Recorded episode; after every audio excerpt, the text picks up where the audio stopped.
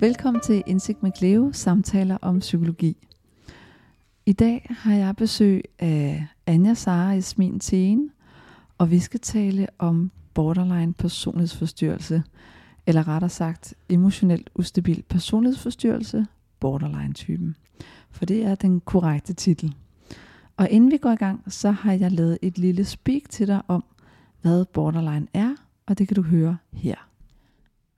Hej Anja og hej lyttere. Her er min øh, lille lydfil, som jeg har lavet efter vores samtale, fordi nu ved jeg jo, at øh, vi har talt en del om din barndom og opvækst og traumer, og jeg har også tænkt lidt over, hvad vi ikke nåede at komme ind på. Men helt overordnet set, så taler vi i dag om det, vi kan kalde for borderline, men den korrekte titel i diagnosesystemet, det er emotionelt ustabil personlighedsstruktur, borderline type. Det er nemlig sådan, at der er to forskellige former for den emotionelle ustabil personlighedsstruktur. Den ene, som de fleste mennesker ikke kender så godt af navn, det er den, øh, det er den øh, impulsive type. Den anden, det er borderline. Men faktisk er det ret vigtigt at skelne mellem de her to øh, forskellige typer øh, um, emotionelt ustabil personlighedsstruktur, fordi at mange kobler den impulsive type til borderline-typen.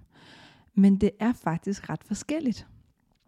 De fleste, når øh, de tænker borderline, og når vi virkelig har fat i vores fordomme, så tænker vi en, som er meget dramatisk, som kan vende ord imod os, som pludselig kan være meget fjendtlig, eller øh, Øh, det ene øjeblik sende rigtig søde sms'er, og det næste øjeblik virke meget manipulerende, eller bange, eller passiv-aggressiv, eller direkte aggressiv, og som måske truer med selvmord, eller truer med at gøre skade på andre.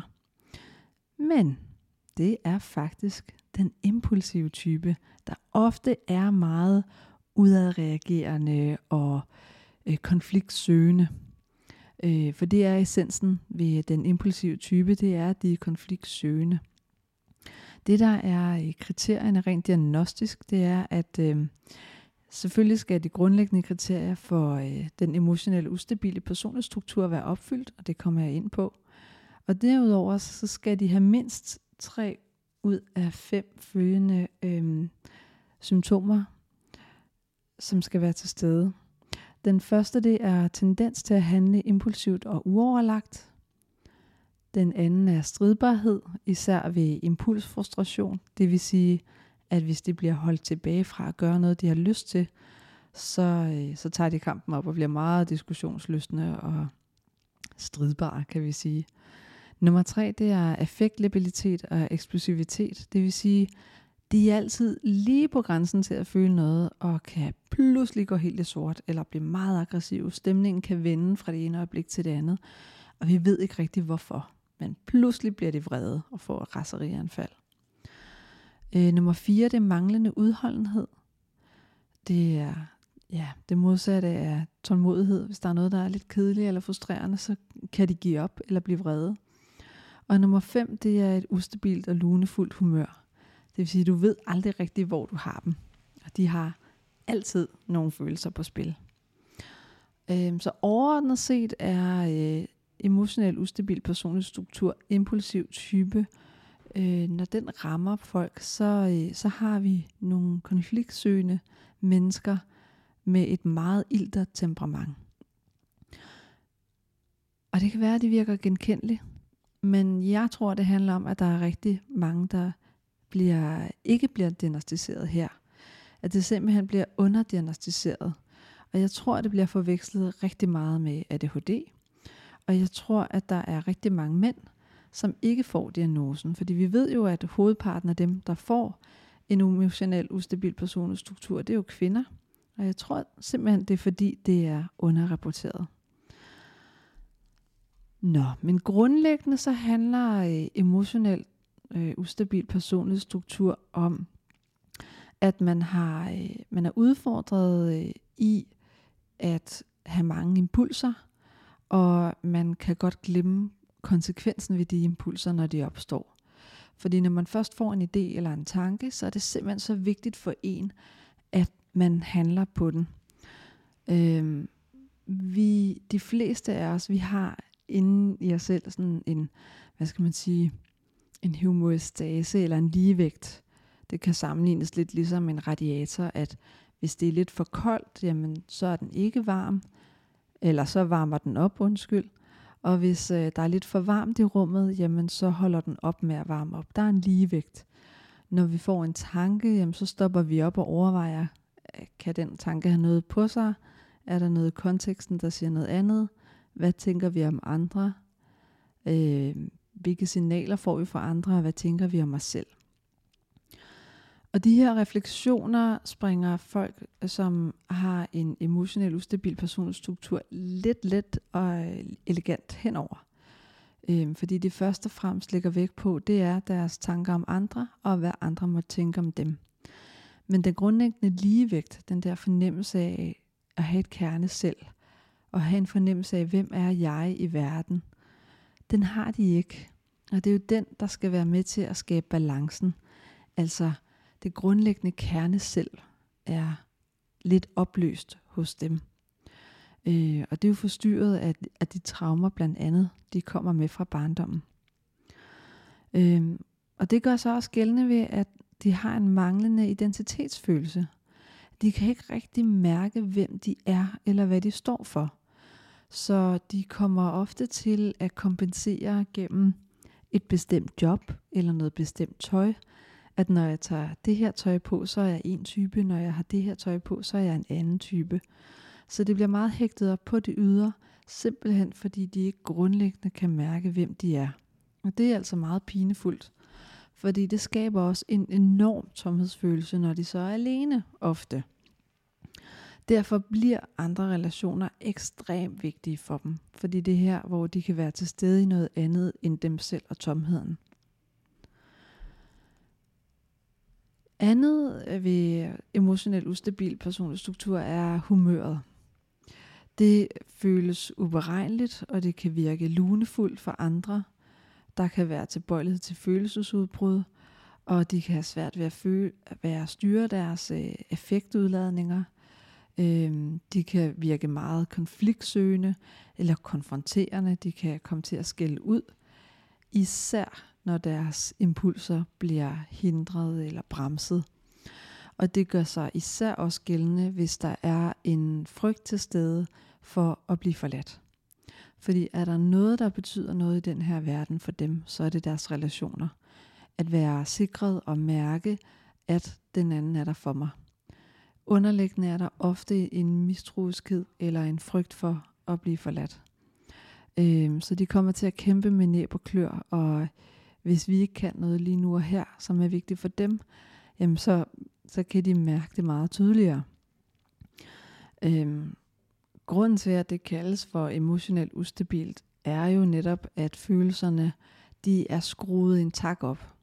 Så hvor vi andre, vi har sådan en lidt flad bølge op og ned, og vi bliver lidt ked af det, eller lidt vrede en gang imellem, med mindre der sker noget voldsomt, eller med mindre at vi får en bekymring eller en fortolkning, der virkelig generer os, og vi går i affekt, øh, jamen så har vi et nogenlunde jævnt følelsesliv. Øh, når man har den her lidelse, jamen så svinger det altså meget voldsommere. Og det handler blandt andet om, at de ofte øh, smelter mere sammen med deres fortolkninger. De ser deres tanker som sande.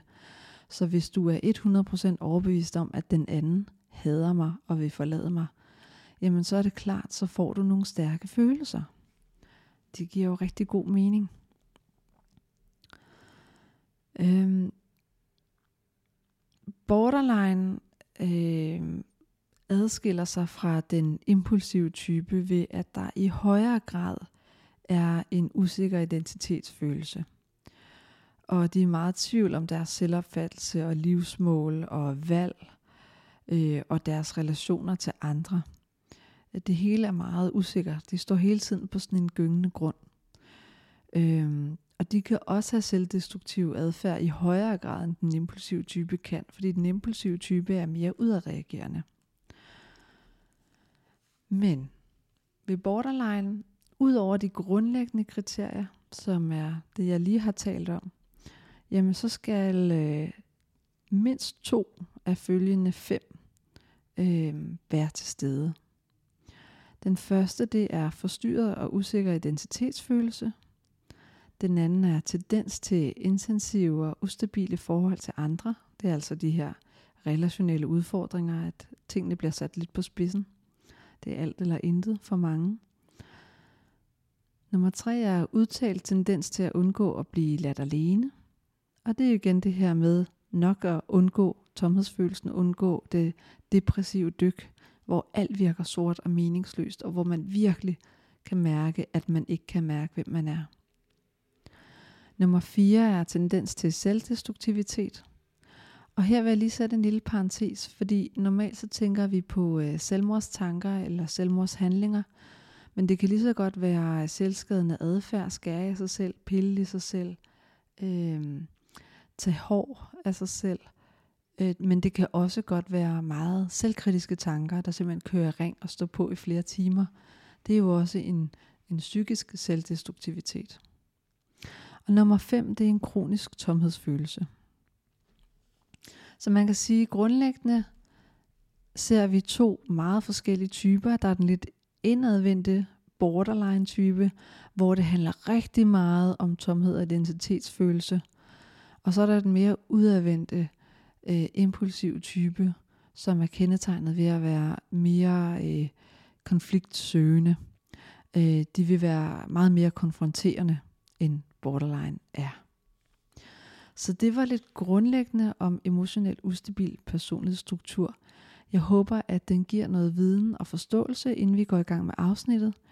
Den kan i hvert fald lægge en grobund for den oplevelse, som Anja har haft gennem sit liv, og som hun er ved at få mere fred med i dag. Det vi ser i det kommende afsnit er især øh, tomhedsfølelsen, frygten for at blive forladt og barndomstraumerne, som jo ligger til grund for personlighedslidelser og især for den emotionelt ustabile type. Det vi ser i mindre grad hos Anja, det er selvdestruktivitet, selvskade, det er øh, svære sociale problemer. Det har hun oplevet. Det har hun ikke så meget længere. Rigtig god fornøjelse. Velkommen til Anja. Tak skal du have. Kunne du tænke dig at fortælle lytterne lidt om dig selv? Ja, jeg er 39 år og mor til tre børn på 20 og 19 og 9. Og øhm, så har jeg så har jeg haft en øh, en opvækst, der har givet mig øhm, krav på, hvad hedder sådan noget, på at udvikle mig selv. Mm. Jeg er, øh, Du har været tvunget til at blive hurtig voksen. jeg er blevet tvunget til at blive enormt hurtig voksen. Ja. Øhm, og det er lidt svært at skal være voksen, når man er, er to eller fire år gammel, eller, oh, ja. eller ti, eller Mm. ja. Øhm, så ja, jeg er jo alt muligt Mm. efterhånden i forhold til interesser og i forhold til hvem jeg er. Og jeg elsker at øh, nørde mennesker og psykologi, mm. og hvordan vi kan bryde med tabuer, og hvordan vi kan få mange flere mennesker til at føle sig værdifulde Ja, og gode nok som de er. det er jo faktisk derfor, du er her i dag. Ja, Fordi du har jo en, hvad skal man sige, en ven i rygsækken, borderline, ja. Som vi skal tage frem og tale om. Og jeg synes faktisk, det er en ven. Ja. Altså, ja. Mm. Øhm, det er ikke den der fjende. Nej, det er jo det, der, der vi gerne skulle komme hen ja, med vores diagnoser efter udredning. Ikke? Prøve at gøre den til en ven, hvis vi kan. jo. Ja. Og det bliver, altså nu jeg startede i diagnosesystemet i 2006, Mm. mm. fordi der var et eller andet. Ja. Hvordan var din ikke, rejse op til? Den var meget øh, overlevelsesagtig. Mm. Nu var jeg, jeg blev mor, da jeg var 19. Wow. Ja. Og øhm, det havde jeg ikke taget højde for, måske ikke var så hensigtsmæssigt. Jeg var ikke bevidst om, hvad der lå nede i min rygsæk. Min Mm. eneste drøm nogensinde har bare været at få børn. Det var faktisk det, jeg drømte allermest om, fra jeg var helt lille. Mm. Så det, øhm, det gik bare enormt stærkt med det. Og så var jeg ikke lige bevidst om, hvordan, hvordan det var, når man nu havde... Jeg var heller ikke Ja. bevidst om, at den rygsæk, jeg havde med, var uhensigtsmæssig. Ah. At, øh, ja, det var, det var først, da jeg ble, blev ældre, at der var en veninde, der sagde til mig, du ved godt, du er opvokset i en dysfunktionel familie, ikke? Ja. Sådan lidt, øh, Det har jo altid været normalt for dig. ja, Ja. hvad snakker du om? Det øh, var lidt en øjenåbner for mig, og det gjorde så, at jeg lige pludselig kunne finde ud af, hvorfor jeg måske kæmpede, som mm. jeg gjorde. Så var, jeg, så var der måske ikke noget galt med mig, men så var det måske nok mere min opvækst, der var noget galt med. ja, som havde formet dig på en lidt skæv måde. Ja, Ja.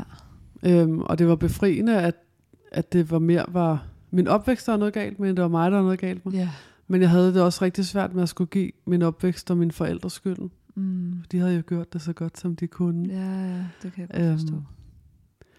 Og så kom alle fæserne jo med, at jeg blev vred, og det havde mm. De, synes jeg jo ikke, de havde. Og, jamen, det, det blev jo en rigtig lang rejse, men Mm. det startede jo med uro og manglende koncentration, Ja. humørsvingninger. Øh, sådan klassiske, typiske, øh, du kan ikke fastholde dig i en uddannelse. Det mm. kunne jeg ikke. Og, og det var faktisk det, der gjorde, at jeg røg ind i den der diagnoseverden. Okay. Fordi jeg ikke kunne fastholde mig selv i en uddannelse. Og fordi jeg var... Jeg synes, jeg var meget vred. Det har jeg egentlig altid været. Ja. Ikke sådan, jeg rendte. Jeg har ikke øh, rendt rundt og, øh, og slået folk ned eller noget, men, men blevet meget hurtigt sådan... Øh, ikke?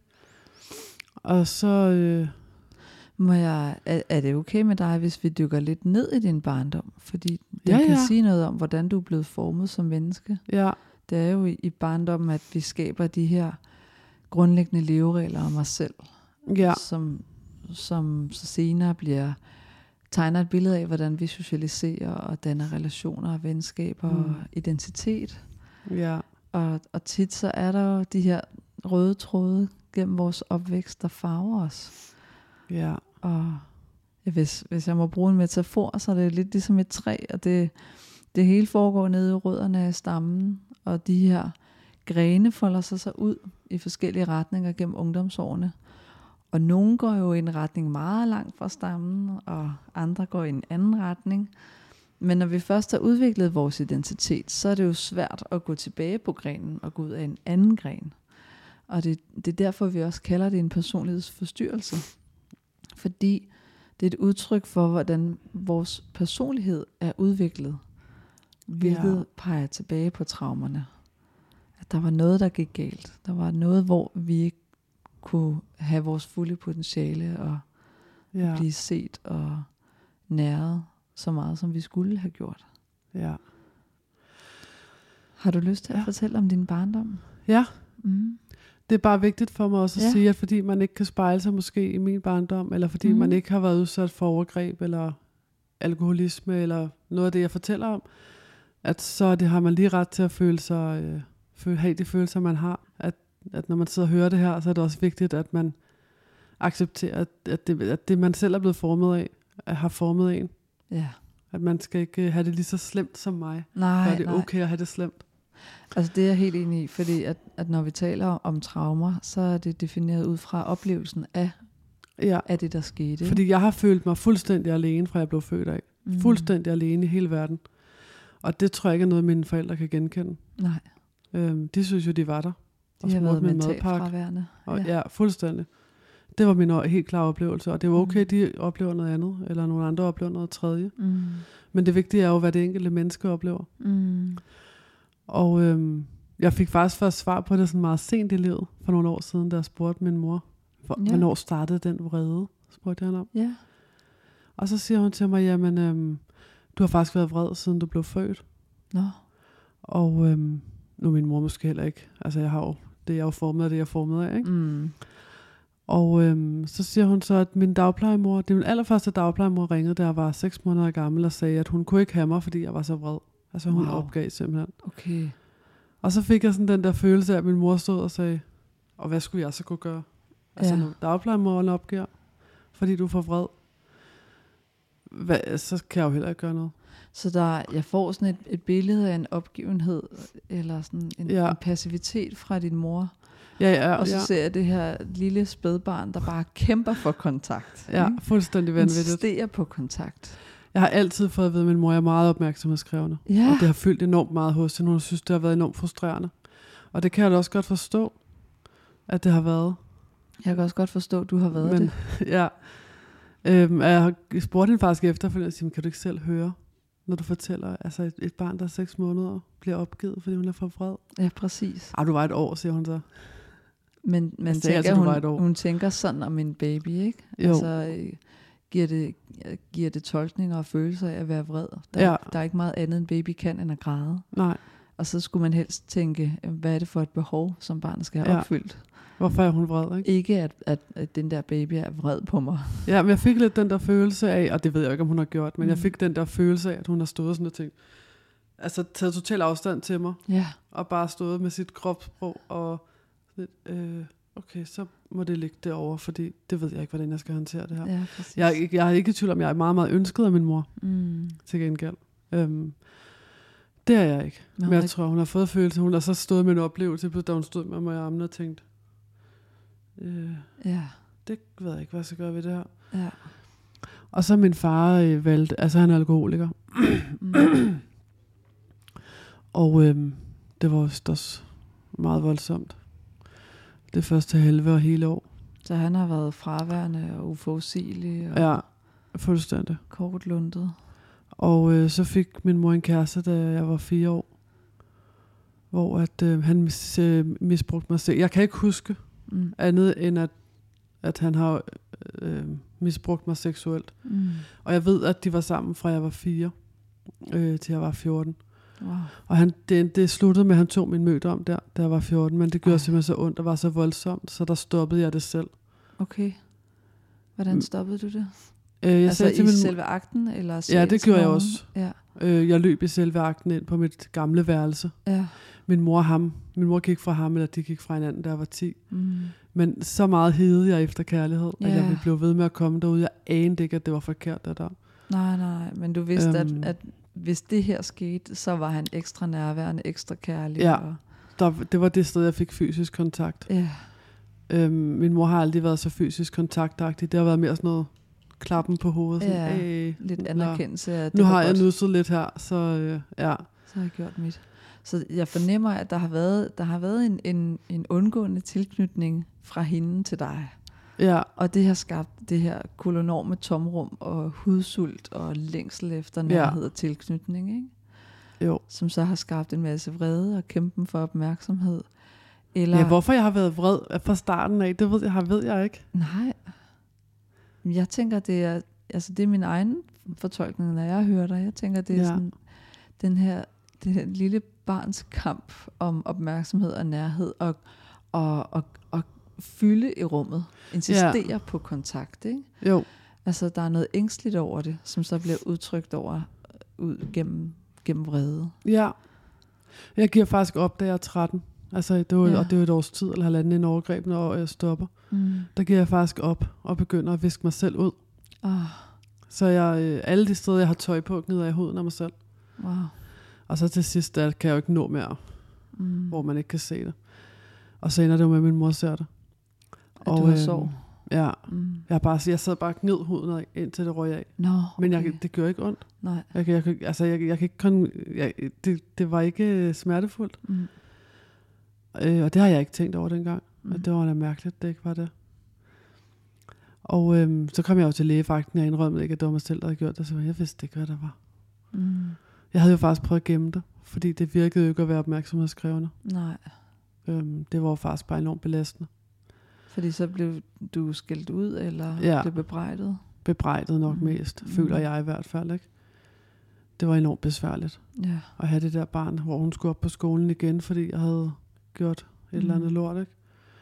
Når hun hellere ville leve sit eget liv, og du mere var en Jamen, jeg ved faktisk ikke, hvad hun eller? ville. Jeg tror, altså, jeg, nu har jeg også nørdet lidt i min mors historie for at finde ud af. Ja. Og jeg kan godt forstå, at hun er den, hun er i dag. Mm. Altså, hun har sgu heller ikke haft det nemt. Mm. Øhm, men hun skulle have taget ansvar, synes jeg, for det noget tidligere, ikke? Mm. Og det er jo det, det, er jo det lod, man har her i livet. Ja. Det er jo, at man får et liv, og, og det er nogle andre, der former det for en. Og så står vi selv og skal tage ansvar for det lige pludselig. Lige meget, Ja. hvordan det er formet. Om det er formet med karrierefyldte mennesker, eller overgreb, eller alkohol, mm. eller svigt, eller manglende nærvær. Øhm, men efter en uge på hospitalet, der indrømmede jeg, at jeg havde fik så ondt i min mave. Wow. Og der kendte min mor mig så så godt, at øhm, så hun vidste, så var der et eller andet. Jeg løg, ikke? Mm. Og så kan jeg huske, at jeg lå inde i hospitalsengen, og så øh, gik hun ud på gangen, og så siger hun så til dem derude, ja, altså hun har indrømt, at hun selv har gjort det. I må simpelthen undskylde, at jeg har så opmærksomhedskrævende et barn. Nej. Og der kan jeg bare huske, jeg kan faktisk over stadig dig, mærke i det, stedet for at være jeg- bekymret for dig. Ja, hun var faktisk flov over. Og, øh, og jeg har faktisk konfronteret hende med det, hvor det, det sagde jeg ikke, og det har jeg ikke.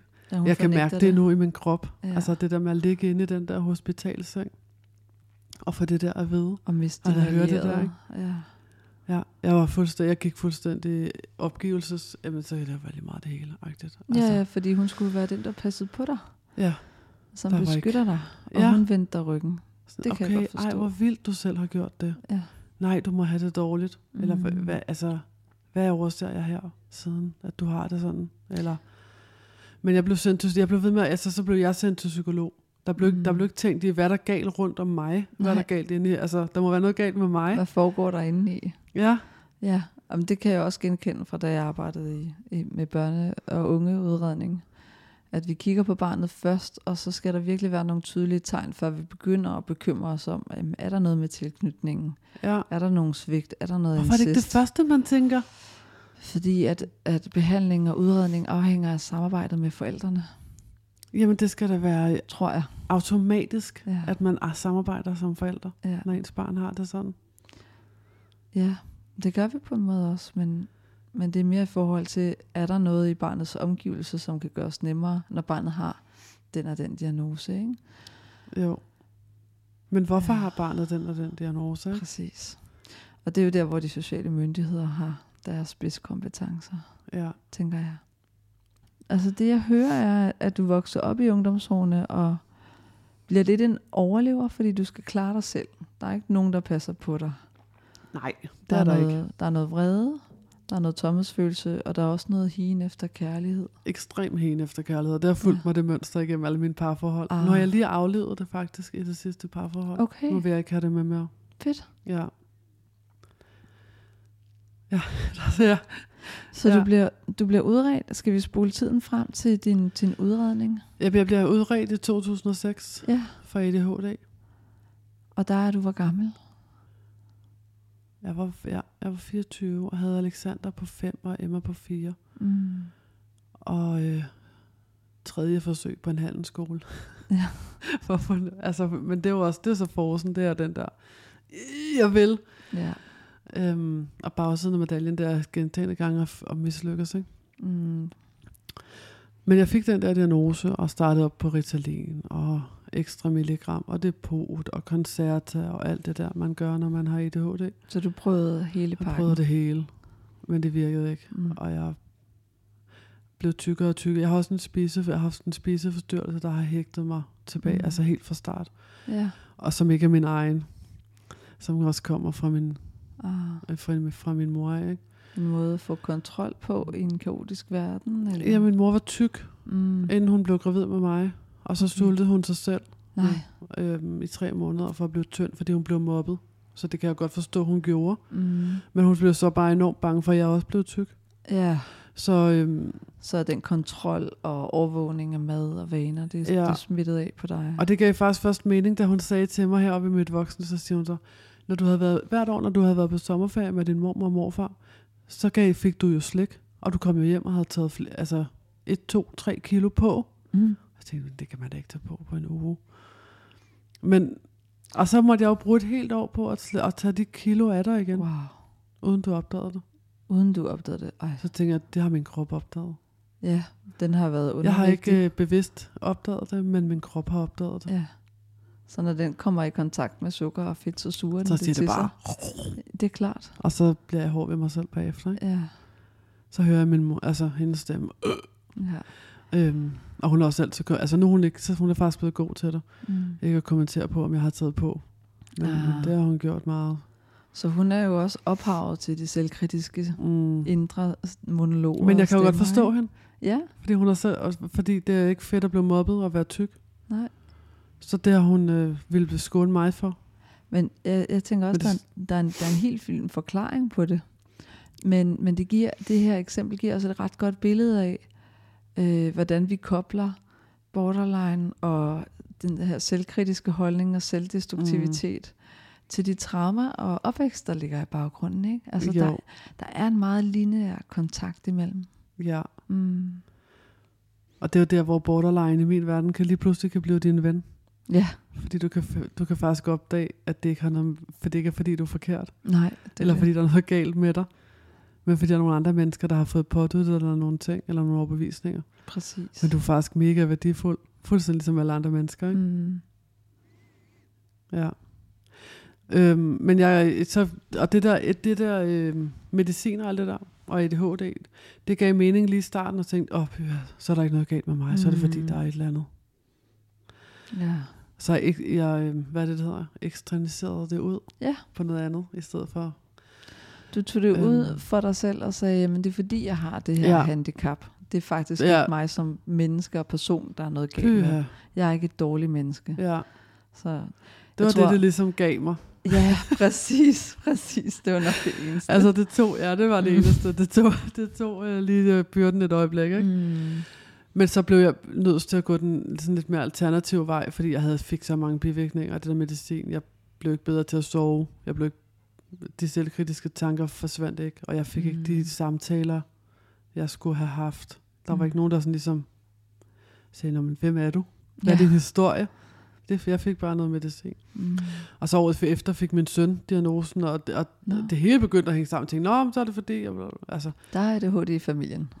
ja, Mm. nej, nej, nej, nej. Bare nej, ikke? Altså, Mm. Øhm, og han blev også lige så syg af medicinen. Hans organer var ved at Okay. stå af, fordi Ej. han ikke spiste. Og han var den, altså det var faktisk først, da, da, da børneafdelingen sagde til mig, du er nødt til at give ham Nutella med på madpakke, at jeg tænkte, okay, nu stopper det her. Wow. Nu, nu, nu gør jeg noget andet. Ja. Så jeg, jeg fandt en, jeg brød i Haslev på det tidspunkt. Jeg fast, fandt en alternativ behandler, som hjalp os med noget øh, zoneterapi og øh, homeopati, og jeg kan ikke engang huske forskellige sådan alternative mm. tiltag. Men dernede, der lærte jeg for første gang at snakke om, at man kunne snakke om følelser. Wow. Ja. I en alder af... Der har jeg så været, det har så været, altså jeg fik diagnosen i 6, min søn fik den i 7, Ja. Og da jeg ligesom opgav det her medicinhejs, det har været omkring 10-11 stykker. Hun gav mig et sprog om, at når du beder mig om appelsin, altså du synes, at du spørger, snakker om appelsiner, og mm. Spørger om appelsiner, så får du bananer af din Ja. mor.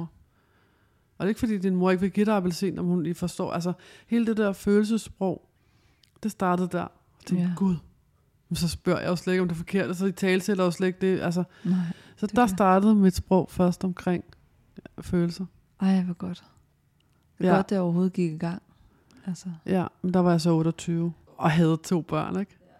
Og så kunne jeg bøvle med at have dårlig, virkelig dårlig samvittighed omkring, at jeg ikke havde lært mine børn at tale om følelser. ah, Det har jeg fået rettet op på. oh, det er godt. Det er godt.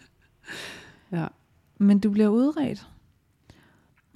Hvor, øh, hvor bliver du udredt henne? Hvordan var din oplevelse? Altså med ADHD'en, Nej, med borderline. borderline, der sker faktisk det, at jeg i 14 flytter til Slangerup, ja. hvor jeg bor nu. Og øhm, jeg har stadig ikke fået hjælp til alle de her seksuelle overgreb. Mm. Og jeg har stadig ikke fået hjælp til noget som helst, og vi bøvler. Jeg er faktisk bare sat til at passe Alexander hjemme, fordi Mm. man kan heller ikke finde ud af at finde en skoletilbud, der passer ham. Så får jeg en familiebehandler i Frederikssund Kommune, som ser mig. Og så starter hele den der proces. Jeg tænker, hvorfor har du ikke fået hjælp til det alt det her? Altså. Mm. øh, og så er der jo alle mulige lovgivninger med, at hvis man skal have hjælp til øh, for eksempel seksuelle overgreb, så og kommunen ikke har et internt forløb, der kan gøre det, så må de ikke bare give et eksternt og bla bla bla. Så kommer jeg faktisk, fordi jeg har så mange smerter efterhånden i min krop, Mm. på en smerteklinik inde i Herlev. Og Ja. så er det heldigvis sådan nu, at når man går på en smerteklinik, så skal man også gå til en psykolog. Ja. Fordi man er begyndt at få øjnene op for, at smerter, fysiske smerter godt kan være betinget af noget psykisk eller følelsesmæssigt. Ja, og man kan få hjælp til at, at få ro på smerterne gennem psykiske øvelser Ja. også. Præcis. Mm. Og øhm, der er så en psykolog, der også undrer sig over, at jeg ikke har fået hjælp til de her seksuelle overgreb. Mm. Jeg sige, jeg har heldigvis altid været meget åben omkring det, Ja. og, og, og kunne snakke om det. Jeg har ikke altid kunne mærke det, når jeg snakkede om det. Mm. Men, øhm, men hun sagde så, prøv at det skal du have. Øhm, og så tror jeg faktisk, at jeg vil anbefale dig, siger hun så. Fordi jeg hører faktisk noget PTSD i dit Mm. system. Og vi snakkede meget om det her med min mor. Ja. At det var giver jo- okay at sige fra over for min mor. Øh, det har jeg aldrig rigtig været så god til. Og når mm. jeg for først er begyndt at sige fra over for hende, så blev det meget voldsomt. Og så synes min mor, at jeg skældte hende ud. Og så fik jeg dårlig samvittighed, og så gik det sådan ah. Ah. Så hun gik i drama og bebrejdede Ja. og fik det til Nu at handle skælder om mig noget også andet. ud. Og, Ja. ja. Det der PTSD var sådan lidt nyt for mig. Ja. Men jeg har jo gået 15 år hjemme og kæmpet i systemet. 10 år, ej, 10 år hjemme og kæmpet i systemet for at få hjælp til Alexander. Mm. Og øh, så på den måde gav det meget god mening jo. Og mm. jeg var blevet sindssygt syg med stress, og gik helt ned med flad mm. i 11. Så der var nogle flere ting, der gav meget god mening. Så sagde hun til mig, på her, jeg kender en sindssygt dygtig psykiater, som går på pension om 6 måneder. Okay. Så vi er travlt. Skynd dig. Skønt dig. Så jeg farede her ind til byen, til hende. Og hun lavede den vildeste af de der, hvad er det, de hedder? I, um, Rorschach-test? Eller? nej, men sådan en beskrivelse, det hedder et bestemt ord. Den beskrivelse, Nå, de sender ind til centervisitation. Centervisitationen. En anamnese? Det Ja, det sender ind det før, nok. og så laver psykiateren en erklæring til sidst. Ja. Men det er sådan en, hun skrev i hvert fald meget lang beskrivelse Ja, mig, af i forhold til relationen og- til min mor Ja. og overgrebene og sådan noget. Jeg startede så i et forløb på Stolpegården øhm, for seksuel overgreb, baseret på det her PTSD. Mm. Og øhm, der lurede de så, altså det var godt for mig, Mm. det her med at skulle interagere i forhold til andre, og Ja. holde styr på mine følelser, der gik i gang, når andre snakkede og sådan noget. Hvad er det for følelser, der går i gang? Øh, jamen det var hurtigt nogle øhm, følelser af ikke at få lov at være med, Mm. eller øh, uretfærdighed. Ja. At jeg er udenfor, at det var færdigt. Hvorfor ja. må jeg ikke være med? Eller at det ikke var okay, det de sad og fortalte. Ja. Altså grænseoverskridende, øh, at det, det de andre sad og fortalte, synes jeg. Mm. Gud, jeg blev sådan helt.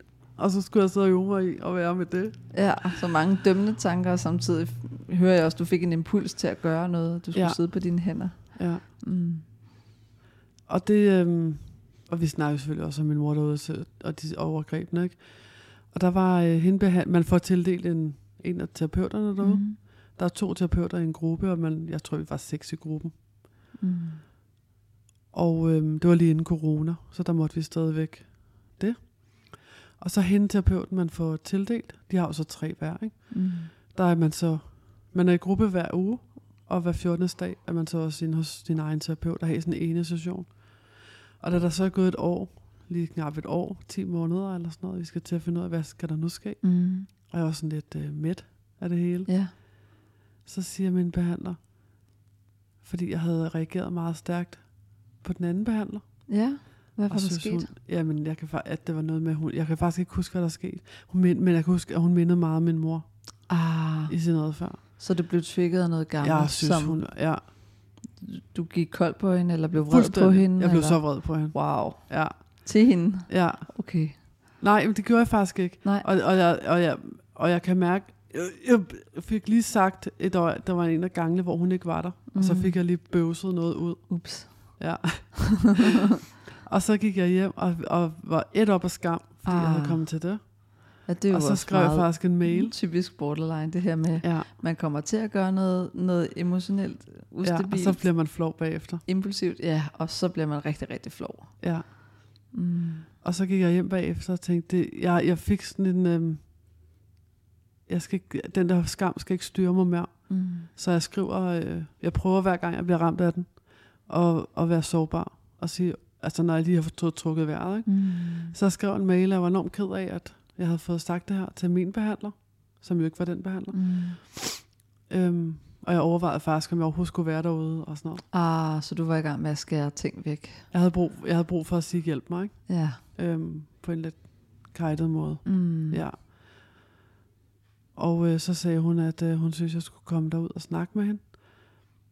Og så aftalte vi faktisk, at jeg skulle sige Ja. til hende der behandleren, den anden behandler, der minder om min mor, som jeg var Mhm. blevet så øh, på. Mm.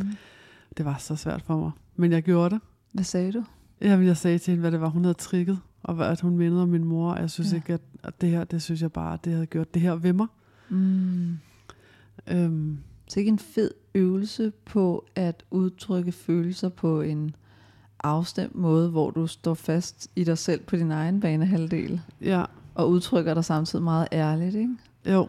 Altså det, det, Det, og jeg det jeg tænker, ja, det kan jeg godt forstå. At, altså, jeg tror, det var faktisk, jeg mener, at det var sådan noget belærenhed og sådan noget. Mm. Det er jo ikke så vigtigt. Eller, Ah, åh, lige så snart der er nogen, der siger til mig, Kig ja, ned på din oplevelse. ja, lige Mhm. præcis. Og det gjorde bare, jamen Anja siger så, det var jo ikke for at kigge ned. Altså, Nej. hvis det er vigtigt for dig, så er det jo, og det der skete i mig var sådan og Mhm. sådan, det forklarede hun jo ikke. Og det gjorde, at jeg fik et helt andet forhold til hende. Ja, det kan jeg godt forstå.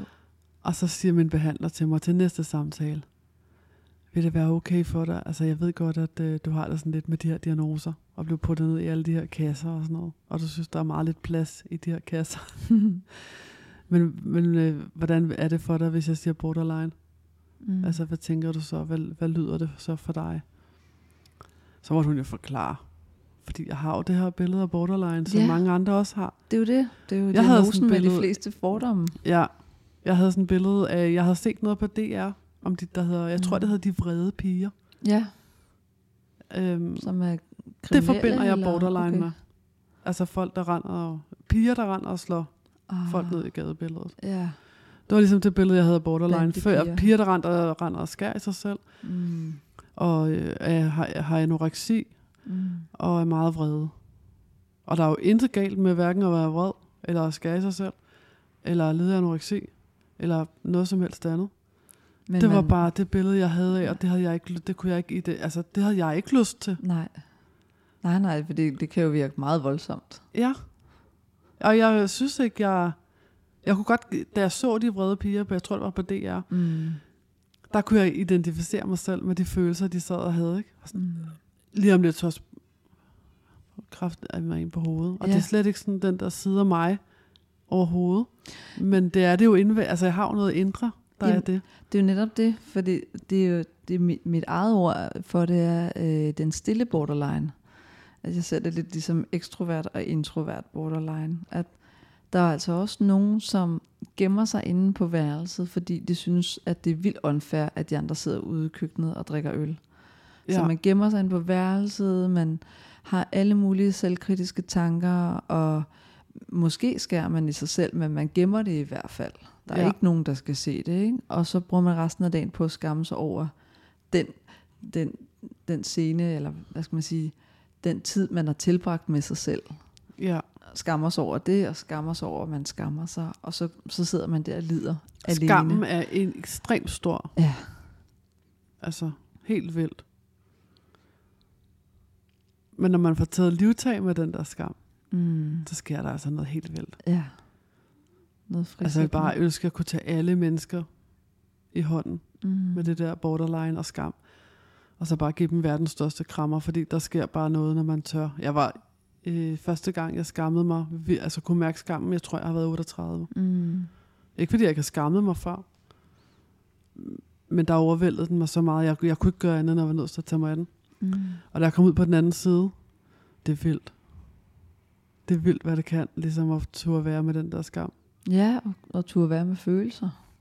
Ja, I stedet for bare at, at skubbe dem væk. skubbe væk og være i de automatiske forsvarsmekanismer, vi har med fra barndommen. Og Ja, skære andre væk, eller pege på andre og sige, de er dumme. Ikke? jo, At, at vi faktisk tillader os at være med de følelser, ja, som vi hele tiden har fået at vide var forkerte fra vores forældre. ja. Mm. Og det er lidt det, der sker, når, når for mig, altså for mit i hvert fald, vedkommende, når der er en, der siger, du har den her diagnose. Mm. Åh, hvad er der så galt med mig? Altså, er forkert, så er jeg alt muligt. Mm. Men jeg trak faktisk vejret, da hun sagde det. Jeg vil gerne tænke over det, sagde jeg.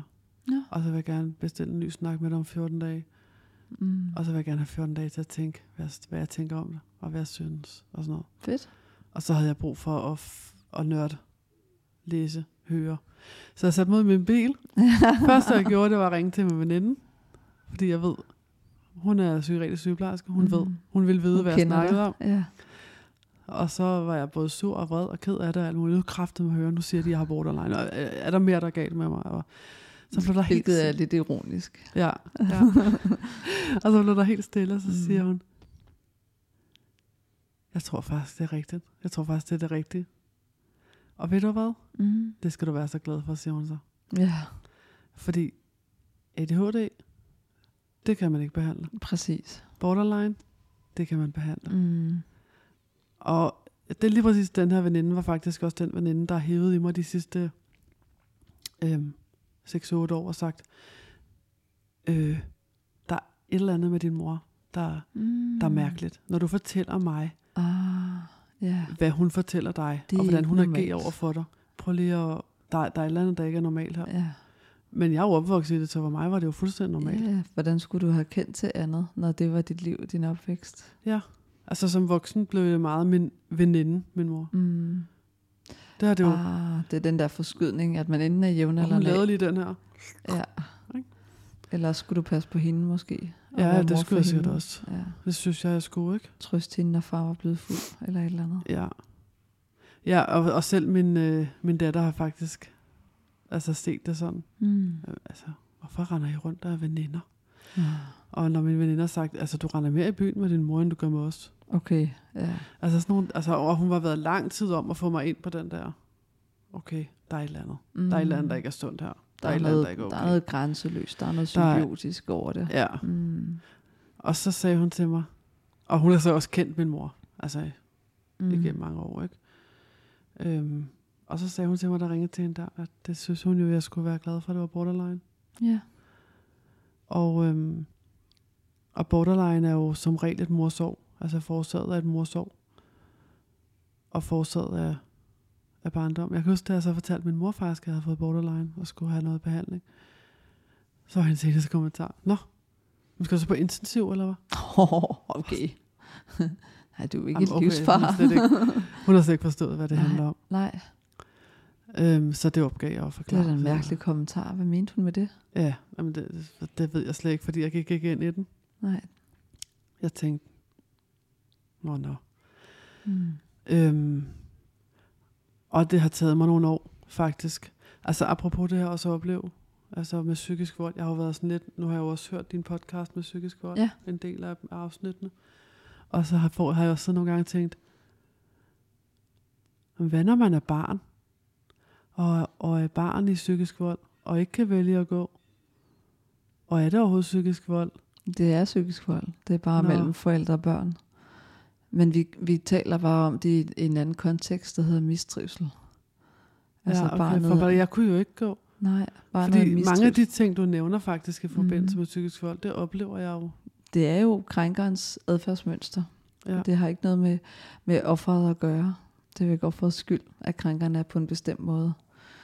Men, men når vi taler om familier og mistrivsel og psykisk vold, så er det jo der, hvor at der skal være nogle, nogle voksne kontaktpersoner til stede, som reagerer. Pædagoger, som ser, at der er noget galt. Øh, Ja, kontakter nogen for en skolepsykolog indover. Øh, ja, får støtte og hjælp, pædagogisk vejledning til forældrene. ja. Mm. Ja, den der vigtige anden har jeg aldrig haft. Nej, det er det. Øhm, der er mange, der snakker om, at de havde en pædagog, eller de havde en Ja. moster, eller en kusine, eller en søster, eller sådan noget. Og det er bare så livsvigtigt i forhold til at Ja. forebygge, at man bliver socialt udsat. Og jeg mødte min vigtige anden, der, som min familiebehandler, blev det, Mm, øh, i 2015. Det er sent Ja. i livet. det er det. Øhm, og jeg fik først øh, kendskab til begrebet, da jeg snakkede med Lisbeth Zornig faktisk, og læste hendes bøger. Mm. Og, og der blev jeg faktisk enormt ked af det. Det startede en ekstrem soveproces for mig. Ja, fordi du har været At jeg ikke havde den der vigtige anden. Ja. Jeg mener, det var en, øhm, en pædagog på, et, på en døgninstitution, eller på et af de steder, Lisbeth var. Mm. som blev hendes vigtige anden. Ikke? Mm. Og det startede sådan en sorg for mig. Og så fik jeg lige kigget rundt. Der havde jeg faktisk mødt Karina på det tidspunkt. Så Mm. fik jeg kigget og tænkt, jamen, det, kan, det er Karina jo. Ja, Hun er jo faktisk min vigtige anden. din veninde. Nej, øh, min familiebehandler der. Din familiebehandler, ja. Ja, og så mine veninder, de er jo blevet det mere og mere og mere. Ja, Jeg, jeg satte enormt, nu borderline er jo meget, øh, der er man jo som regel rigtig udfordret socialt Ja, i sine relationer. Og hvis der er noget, der er rigtig vigtigt i ens liv, så er det jo ens relationer. det er jo For- det, det betyder hele verden. Ja. Så der satte jeg faktisk fuld fokus i nogle år på mine relationer. Øhm, Fordi jeg hører også, at du, du har nogle veninder, som du har haft i lang tid. Har det Ja. altid været sådan? nej, Nej. jeg havde en veninde i nogle år i skolen. Og så havde jeg en veninde i nogle år i udskolingsskolen. Og så havde altså, men det blev aldrig sådan rigtig øhm, tætte tætte. Mm. Altså der var, der var, de kunne godt få tilbudt noget andet, som lige pludselig var vigtigere at være Mm. til end, end mig. Ikke? Eller, mm. Så jeg har aldrig haft de der. Så der har altid været den der fornemmelse af at være udenfor. Ja, jeg har altid Mm. følt mig mega anderledes. Mm. Og som om jeg skulle Mm. kæmpe for at være med. Mm. Og du skulle gøre dig Øhm. fortjent, hører jeg også. Ja, jeg skulle Mm. føle hele tiden, at jeg skulle hige. Ja. Altså igen, så er vi ude i det her med at hige efter kontakt, hige efter opmærksomhed, hige efter at være med. Mm. Øhm, men jeg har aldrig, altså de veninder, jeg har, de gamle veninder, som jeg kalder dem, det er faktisk fra et netværk, jeg var med i Ja. i starten af øh, fem, fem, fem, seks stykker. Fedt. Der har jeg en øh, fire, tre veninder og en kammerat fra. Mm. den tid. Så det er mine gamle Ja. veninder. Så jeg hører ikke, at du har en historie med at, øh, at have nogle veninder, hvor I bliver meget tætte, pot og pande, og så pludselig sker der et eller andet, og så springer det i luften, så er I ingenting, og så får du en ny veninde, som er I, du er meget tæt med. Det har jeg haft. Okay, ja. Altså, hvor, hvor at venskaberne blev skiftet ud på den her måde, ret Ja, hurtigt for eksempel havde jeg en veninde, der var meget, jeg var meget tæt med. Mm. Øh, og så får jeg en abort på et tidspunkt. Nå, Og det kunne hun slet ikke øh, administrere. Det, okay. kunne hun slet, det gjorde et eller andet ved hende, Ja. der bare gjorde, at det sagde... Øhm, Ind i dig. nej, i hende faktisk. I hende.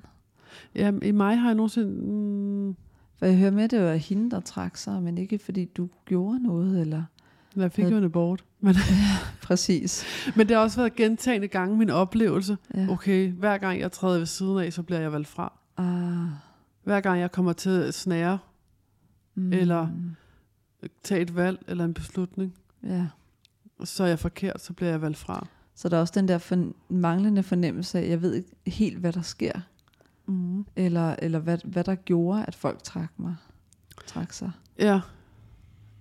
Og det, er jo, det synes jeg er en af fordelene ved borderline. Ja. Det er jo, man er jo ikke i tvivl om, hvad jeg føler, eller hvordan jeg har det. Nej.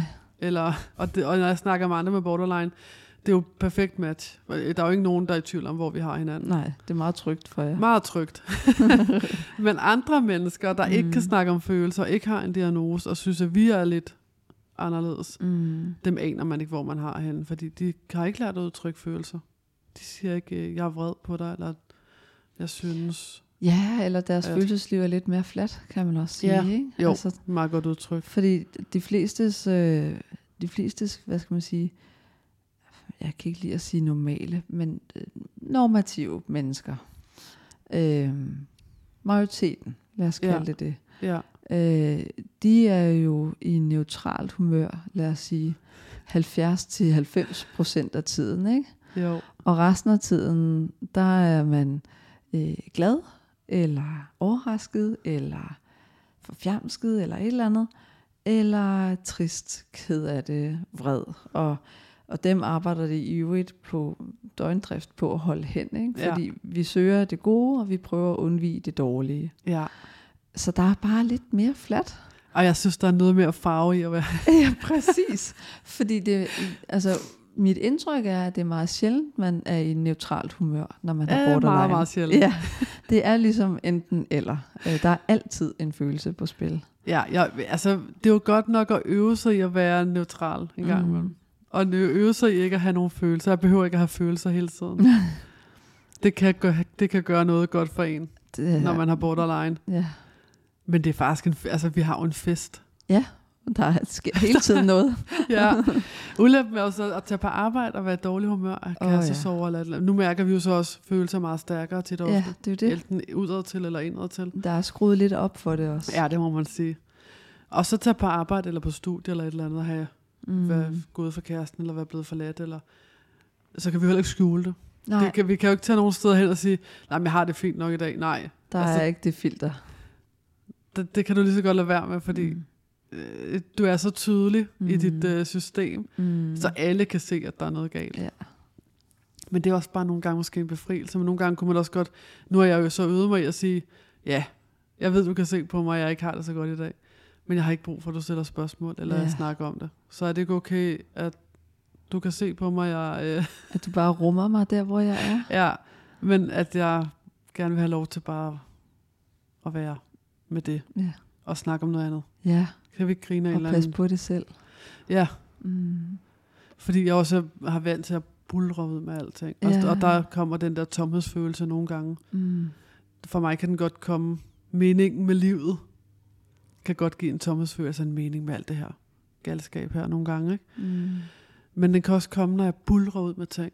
Ja. Fordi jeg er sådan en, der bare bulrer ud med ting. Så bliver jeg sådan helt tom bagefter. Så jeg har, Ah, kender Så rigtig det er ligesom meget. en form for udmattelse? Eller? Ja, så når jeg har været til et eller andet socialt, Mm. øhm, apropos at være ekstrovert og introvert, Mm. så har jeg tillært mig selv. Jeg fandt meget sent ud af, at jeg faktisk er meget introvert. Men jeg har tillært mig selv at være ekstrovert, for Ja. at være en del af flokken, for at komme med og være ud, altså komme ud og være med, Ja, øh, for ikke at skal sidde og ende derhjemme præcis. alene med Fordi alle mine tanker. og Isolerer dig selv, så får Ja. du det rigtig dårligt, ikke? Så du ved, at du har brug for vennerne og oplevelserne. Ja, Så derfor gør du det. men det er derude, jeg bruger min energi. Det var simpelthen første del af samtalen med Anja. I næste uge kan du høre del 2. Og det er meget inspirerende. Vi taler lidt mere om, hvad det var for specifikke udfordringer, hun oplevede øh, fra sin borderline, men også endnu mere om, hvordan hun tøjler det og takler det i dag, og hvordan hun faktisk har formået at få en form for ejerskab med sin borderline at hun simpelthen har den med som en ven, og at hun faktisk kan vende det til noget meget ressourcefyldt. Øh, at hun mærker livet tydeligere. Det er ret vildt for mig at opleve en, som simpelthen er taknemmelig for en lidelse, der kan give så store udfordringer. Så øh, kæmpe meget tillykke og respekt til dig, Anja. Glæd dig til næste uge, hvor du kan høre del 2. Du er altid velkommen til at besøge vores hjemmeside intervention.dk i n n e r v e n t i o n Vil du sende mig en mail, eller vil du deltage som gæst i Indsigt med Cleo samtaler om psykologi? Jeg søger jo løbende passionerede sundhedspersoner og psykologer, der vil tale om det, de brænder for. Du behøver ikke være ekspert, fordi jeg er sikker på, at du ved mere om det end de fleste. Skriv endelig til mig. Det er kontakt og så kan vi have en dejlig og hyggelig samtale, ligesom jeg har haft med Anja i det her program, og øh, give noget viden videre, i stedet for at gå rundt og gemme på det. Tak fordi du lyttede med i dag, og jeg håber, at vi har fået nedbrudt nogle fordomme om borderline. Ha' en god dag.